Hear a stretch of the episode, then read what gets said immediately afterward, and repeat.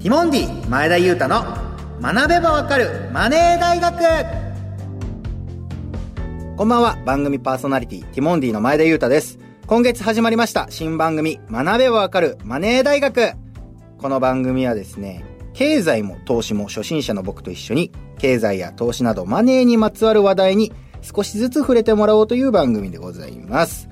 この番組スタートした時にですね、25万円自分の元手でスタートしてちょっとずつ勉強しながら、25万から26万ぐらいにできたらもうこれ以上の話ないでしょうという、ちょっとずつね増やして、ただでさえ先週なんかすごいお金使ってる羽振りに男みたいな、景気いいじゃないみたいな話題になりましたから、使った分やっぱなくなるんですよ、お金というものは。だからここでね、なんとかちょっとだけでも増やせるようにという、そういう意気込みでやってますが、ただ25万まだ動かせてない状態ですね。そろそろ動かしたいな、25万とりあえず。でもちょっと怖いな、なんかいざ動かすとなるとそれぐらいやっぱ勉強が必要なものなんだなという気もしますが、ということで今回ですね、先週お金の機能というものを学んでいったんで、またちょっと違うものを学んでいこうという回でございます。ということで今日のメニューです。この後 CM を挟んで、みんなでマネーを学ぶ、マネー経済投資についてみんなで学ぶコーナーをしていきたいと思います。後ほど日本経済新聞の編集委員、そして現役大学生に登場してもらいます。続いてマネー大学放課後の時間です。テーマは自己投資、お金と時間をかけているものを語ります。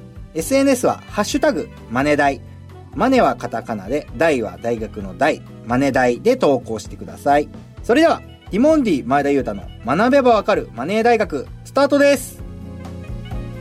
この番組は東京証券取引所、日本経済新聞社の協力でお送りします。アリとキリギリス。諸君、海が綺麗だな。おや、キリギリス君じゃないか。アリ課長、ご無沙汰しております。課長はやめてくれよ。もう僕は引退したんだから。だが現役時代から資産形成を続けていたので、日々の暮らしに不自由はしていないんです。私もファイヤーしたつもりでしたが、今は起業の道を選び、社員たちと一緒に上場を目指して頑張ってます。お互い頑張ってきたんだね。なんだあれは。JPX マネブラボー、役立つお金の情報がいっぱい。社員の研修に使えますね。こんなサイトがあるなんて。お金のこと、投資のこと、まずはここから。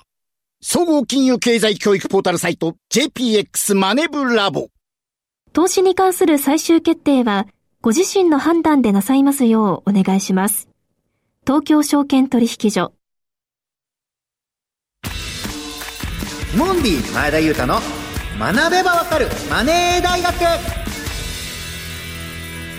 みんなでマネーを学ぶ。番組パーソナリティティモンディの前田裕太です。この番組で経済、マネー、投資について教えてくださるのは、日本経済新聞編集委員の山本ゆりさんです。お願いします。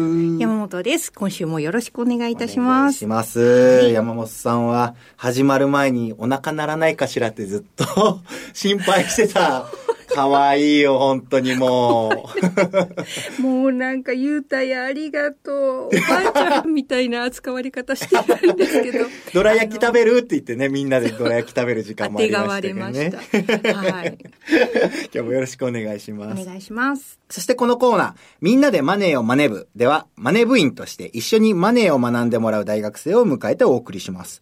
経済や投資などお金に関する話題に関心のある学生が週替わりで登場します。今日はこの部員の方です。こんにちは、立教大学の大本愛です。よろしくお願いします。先週に引き続き、はい、愛さんよろしくお願いします。よろしくお願いいたします。立教大学4年生の大本愛です。しっかり今回も正解目指せるように地に足つけて頑張りたいと思います。堅実に頑張ります。勉強していきましょう。はい。ということで今日のテーマです。インフレとデフレ。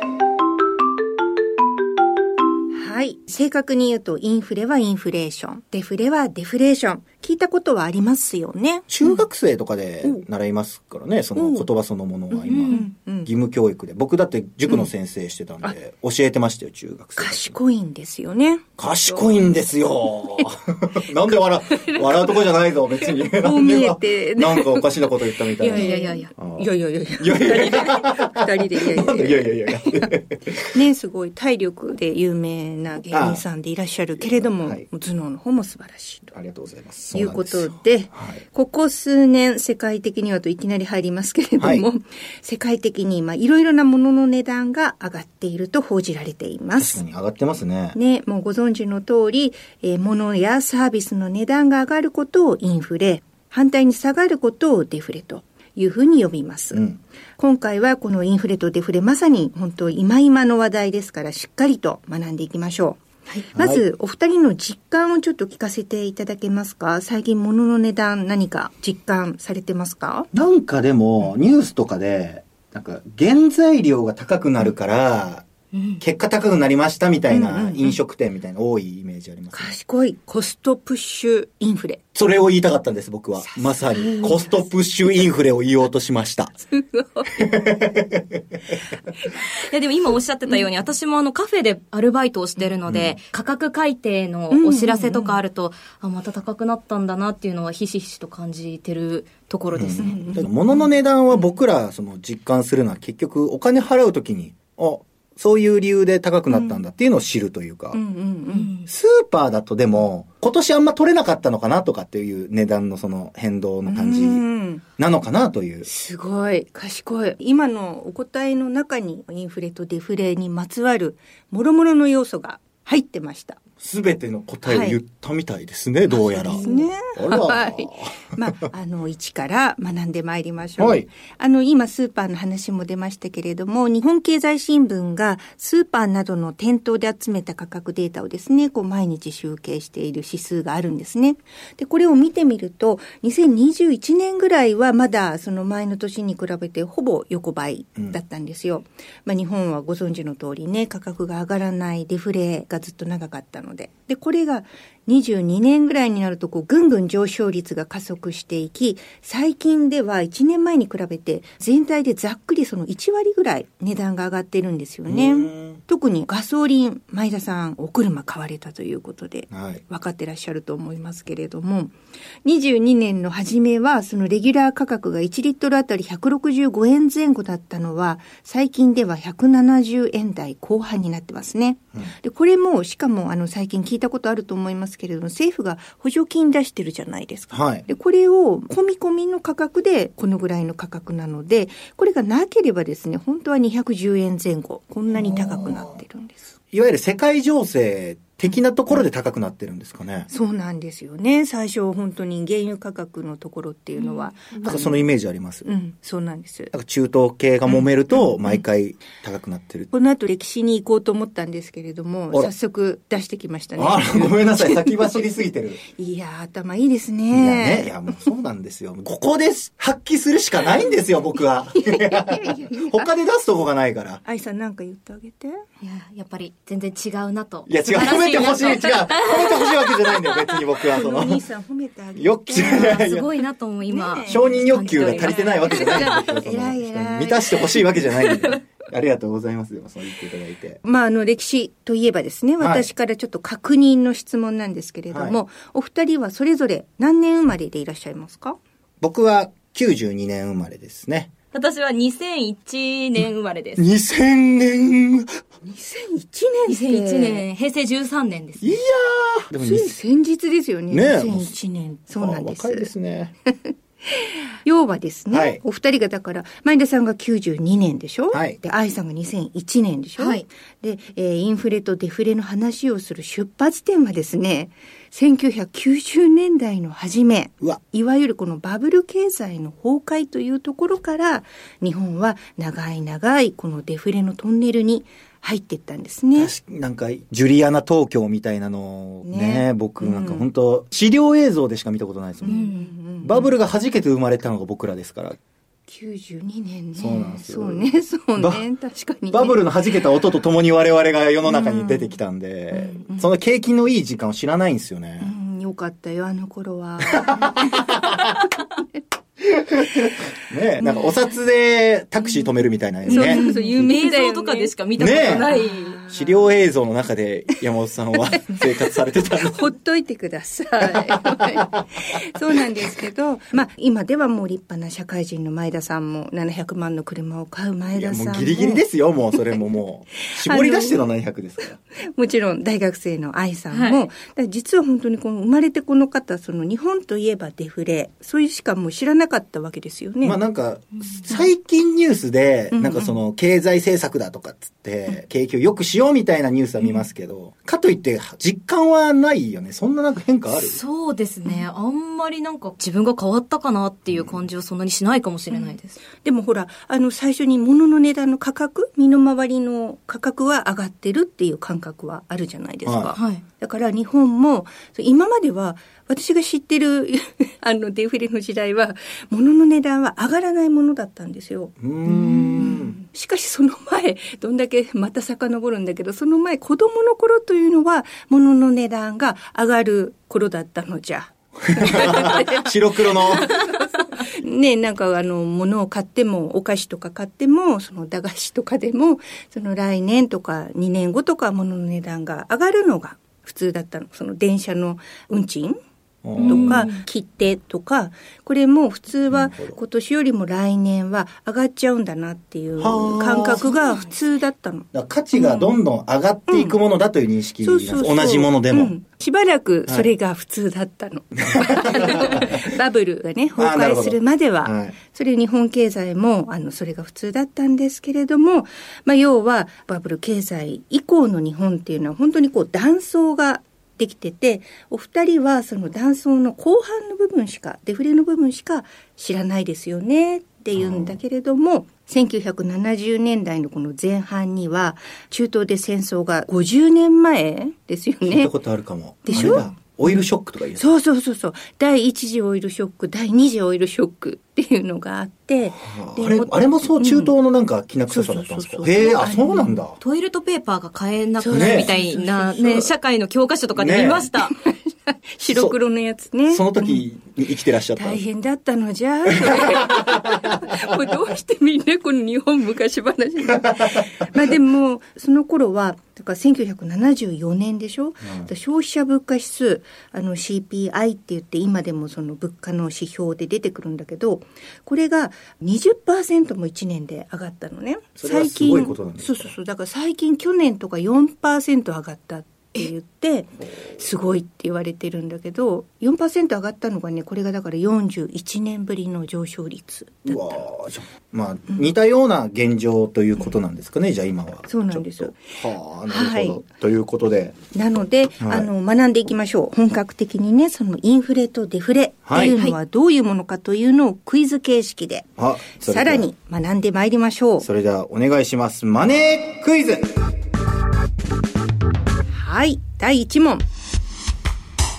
インフレが物価の上昇、デフレが反対に物価の下落を示すことはなんとなく分かったと思いますが、はい、実は正確に言うとその間に重要な言葉が挟まります。つまりインフレとは物価が丸々的に上昇すること、反対にデフレとは物価が丸々的に下落することを意味します。この丸々的に入る言葉、何でしょうか。これ僕分かったかもしれないんで、愛さんから。おお、はい。僕も今すっごい切れてるから今日今。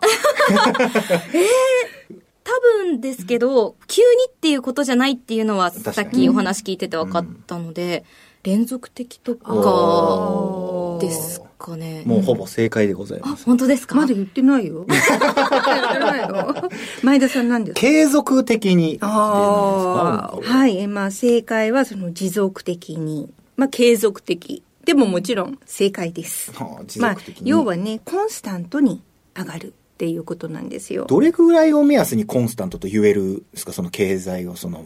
大体だからこの指数とか見るときはその前年同期と比べているので、1年前のこの月と比べてどうだったかっていうのが 1% 上昇とか 2% 上昇とか、そういうふうに比べていくんですけど、1年スパンで見てってことなんですね。そうなんです。だから天候の状況とか何か例えば突発的なことがあったりとか、価格がボコボコっと上下することはあるじゃないですか、だからそれをもってしてインフレとかデフレとかいうのではなくて、継続的にずっと上がり続けている状況であればインフレで、逆に継続的に下がる状況であればデフレということですね。なるほど。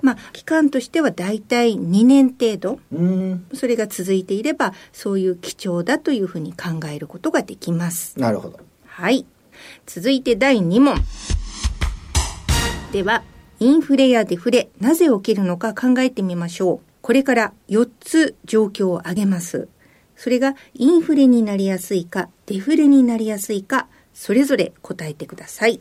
1番、需要が多く供給が少ない状況、2番、逆に需要が少なく供給が多い状況、3番、出回っているお金の量が多い状況、それを考えたことないわ。4番、出回っているお金の量が少ない状況。じゃあどうでしょうか。需要が高くて供給が少ないってことは、欲しいけどもらえないってことですよね。これはインフレなんじゃないかな。前田さんどうですか。そうですね。価格が上がるってことは供給が少ないから、なんで正解ですね。はい。需要が多いってことは、それが欲しい人がもういっぱいいるわけですよね。それに対して量が少ない。そしたら価格がどうなるか。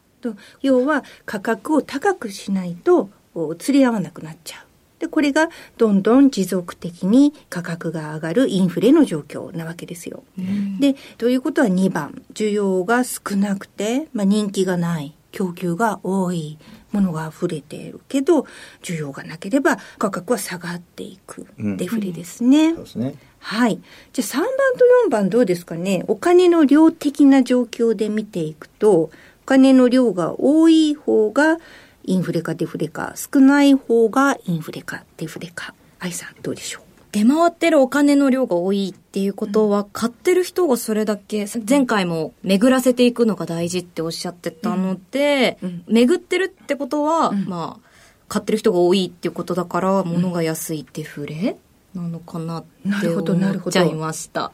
前田さんどうでしょう。僕はですね、ハイパーインフレっていう言葉を聞いたことがありまして、人生で、子供が死ぬほどの札束を持って、これでも物が買えないみたいな、お金めっちゃあるけど物買えないっていう状態がインフレなのではないかという知識のつながり。どこの子供ですか。ドイツ。ピンポンピンポン、分かってんじゃないですかこの人たち分かってるわだから出回ってる量が多いとインフレになるんではないか。そうですね。要はだからお金の量がいっぱいある、ジャブジャブにある、貴重じゃないってことですよね。そういうことなんですね。お金が安いってことは、物の方が高い。相対的に。そうそうそう。物価っていうのはお金の価値と物の価値のシーソーの話なので。天秤なんだ。そうなんです、そうなんです。物の方の価値が高くなればお金の価値が下がる。逆にお金の価値が上がれば物の価値が下がる。なるほど。わかりやすい。大体のものはだからこの物事の需要と供給で考えれば、なんとなく分かってくるということであります。なるほど。勉強になりました。はい。第3問。一般に経済が健全に成長するためには、次のどの状態がいいとされるでしょう。1番、急激なインフレ。2番、穏やかなインフレ。3番、インフレもデフレもせずプラスマイナスゼロ。4番、緩やかなデフレ。5番、急激なデフレ。愛さんどうですか。1番と5番はないかな。それクイズの鉄則みたいなすごい受験生みたいなね一つずつ当てに来てるね。消去法で言ってるな、緩やかなインフレだと思います、その心は、物の価値がある程度高くなっていた方が経済がしっかり回るのかなって思いました。これは僕も本当一緒ですね。でも、我々ティモンディというものは、ティモンディという商品と考えたときに、うん、芸歴7年目ぐらいまでは、うん、本当誰も欲しがらない供給だけしてるハイパーデフレーションみたいな状態だった。デフレスパイラル。デフレスパイラル。マリアナ海溝ぐらい深くまで行ってるスパイラルに行ってた我々がなんとかこうグッと上に上がってご飯が食べられるようになったのは、需要がちょっとありがたいことに増えてきたという、うんうん、急激なインフレはまあ非常に良いものではないかと。だってバブルは良かったバブルは良かったって聞きますからね、うんうんうん、急激なインフレーション。急激なインフレがいいの？いいんじゃないですか。いいの？だってみんな良かったって言うから。でもほら破裂しちゃったでしょ。あ、じゃあ2番のお題ゆるやかな揺れでしょね、そう、愛さんが正解でした、はい、その緩やかなっていうのはどのくらいかっていうと、日銀のその 2% 物価上昇目標とか聞いたことないですか、うん、耳にちょっと日銀がなんか目標みたいなの言ってるのは聞いたことありますけど、うんうんうん、数字はちょっとよく分かってないです。それが大体 2% なんですよ。経済はこの緩やかに前に右肩上がり、基本的にはインフレは目指すべきものだし、いい経済の指針ってことなんですね。普通にね、経済が回っていればインフレになるんですよ。だってこう朝起きてさ、今日は頑張ろう、明日はもうちょっと頑張ろうって、その逆が、うん、今日はちょっと頑張らない、明日はもうちょっと頑張らないってなってっちゃうと、みんながどんどんどんどん小さくなっていくでしょ、うんはい、で我々はこう朝起きた時に今日も頑張るぞと思って活動していれば、こう自然にぐるぐると回っていくものなんですよ。うん、ほっといたらインフレーションになっていくんですね、うん、ちょっと。そうですね。やっぱり人間が活動して経済が回っていくということは、自然なインフレが生まれるということなんです。なるほど。面白い話でしたが、愛さんどうでしたか？今までの日本がデフレが長かったっていうのを聞いてたので、うん、なんかインフレってあんまり良くないものなのかなと思ってたんですけど、うんうんうん、こう向かっていった方がいいっていうのは今回初めて勉強になりました、うん、ね、物の値段が上がるってなんかちょっと大丈夫かなって思うよね、うん、なんか買えなくなっちゃうって良くないのかなっていう考えだったので、うんうん、その分入ってくるお金も多くなるってことなんですか？なるまん、なる。そうなんないと仕方ないわけですよね。仕方ないですよね。ねえ、物だけ高くなってもね。だからやっぱりその起点になるのは企業の賃上げ。うん、ここのところにこう価格が転嫁されて、最後にそれで企業が儲かって、そのお給料を従業員に賃上げすることで、給料上がった、じゃあもうちょっと使おうってなってぐるぐると。また回っていくわけなんですね。企業の皆さんよろしくお願いします。ということなんです。はい、ということですな。ということなんです。はあ、ということで、はい、今日のテーマインフレとデフレ。経済には、ちょっとね、緩やかなインフレ、これが健全でちょうどいいということを勉強しました。以上、みんなでマネーを学ぶでした。山本さん解説ありがとうございました。ありがとうございました。マネー大学放課後。さあ、ということで、マネー大学放課後のコーナーです。こちらでは、休み時間になんかいろいろなテーマについて出演者で語り合いたいと思います。今日のお題はこちらです。自分がお金をかけていること。というわけで、お二人はどうでしょうか？相田さん、車ですもんね。何回も言うとやっぱ、すごいよ、僕がお金持ちみたいな認識になりそうな気がして怖いですが、でも、うんそれまで僕は本当に1年間で10万の芸人の収入とかでなんとかこう1年間で10万?10 万いい方ですよ。3万とか2万の通知も多かったですから、だからトントンってこう年数をまとめてトントンってしたら本当平均年収とかでも低いかもしれないですからね、こう今までの社会人になってからの全部まとめてだから分かんないですが、人生で今まで大した出費をしてなかった人間が頑張って絞り出した中古車700万ということなんですよ。愛さんどうですか？でもそうですね、うん、やっぱり美容院とか髪とかねとかは結構かかるなとは思いますね。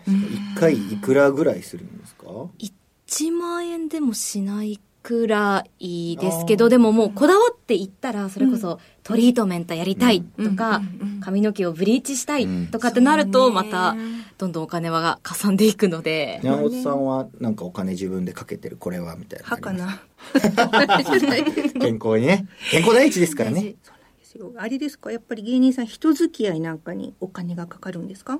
でもなんか後輩たちがみんな仲良さそうなんですよ、うん、仲良さそうな後輩に分け入って、うん、よしお前ら行くぞなんて、うん、なんかそんな嫌な先輩になりたくないなって思っちゃって、うん、なんかこう言ってるとすごい考えすぎてる気持ち悪い先輩だなと思うんですけど、自分のこと。どうですか愛さん、気持ち悪いですか？なんで自分の意見を明言するのは避けてるんですか？でもサークルとかでやっぱ先輩にご飯連れてっていただく機会もあったので、うん、そうすると後輩連れてってあげようとか思うとちょっとなんか、うん、ここは出すよとか頑張って言うと、うん、あ次の月大変だなって思うことはありますよね、うん、ああなるほどね、交際費と言われるやつですよな、はい。でもちょっとじゃあいいこと言っていい？はい、あ聞きたいです、今日のいいこと。いやいやバフェットさん知ってるでしょ？なんか投資家みたいな、そうそう世界的な世界一の投資家、アメリカのウォーレン・バフェットさんっていうおじいさんがいるんですけれど、もうこれ投資とか資産運用をする人はもう全てのこの目標になるような人なんですけれど、彼ももちろんその世界何番目かの何兆とかいうお金持ちなんだけれども、彼が言ってる言葉で自分自身に投資をすることが自分にできる最善のことだとおっしゃっています。世界一の投資家が言ってるってことは間違いないですね。そう、うん、そうだ、この会社を買うとかいうのの本当にプロなんだよ。いろんな会社を買ってその目利きを聞かせて株式投資で成功してるんだけど、その成功者が言うのは、まあ、自分自身に投資しなさいという言葉を若いお二人に今日は授けて人の言葉を去っていくのであったそんな山本なのであったということでありがとうございました、今日は放課後この辺りで終わりたいと思います。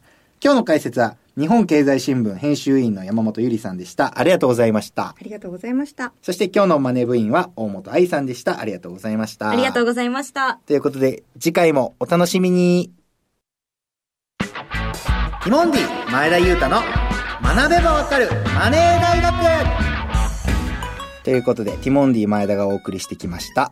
話を聞いていくとやっぱりお金は使った方が経済も良くなるし、だから溜め込んでいることがデフレにつながるし、プラス価値を下げていってしまうというお金そのものの、これはもったいないなって思いますから、僕も25万早めにちょっと使う方法等々をちゃんと理解して、経済という大きな海に僕の25万円を早く泳がせてやりたいなと、気持ちよさそうに、そして26万になって帰ってこいよと、そういうね売り買いというものをねしてみたいなと思います。さて番組への質問や感想は番組サイトにあるメールフォームからどしどしお寄せください。そしてラジオ日経公式 SNS もフォローしてください。お待ちしております。番組の感想はハッシュタグマネ大で投稿してください。マネはカタカナ、大は大学の大で投稿してください。明日からポッドキャストでも番組を配信します。そしてお金の話など資産形成について分かりやすく解説するサイト JPX マネブラボ、こちらもチェックしてください。ティモンディ前田裕太の学べばわかるマネー大学、お相手は前田裕太でした。来週も水曜夜6時にお会いしましょう。さようなら。この番組は東京証券取引所、日本経済新聞社の協力でお送りしました。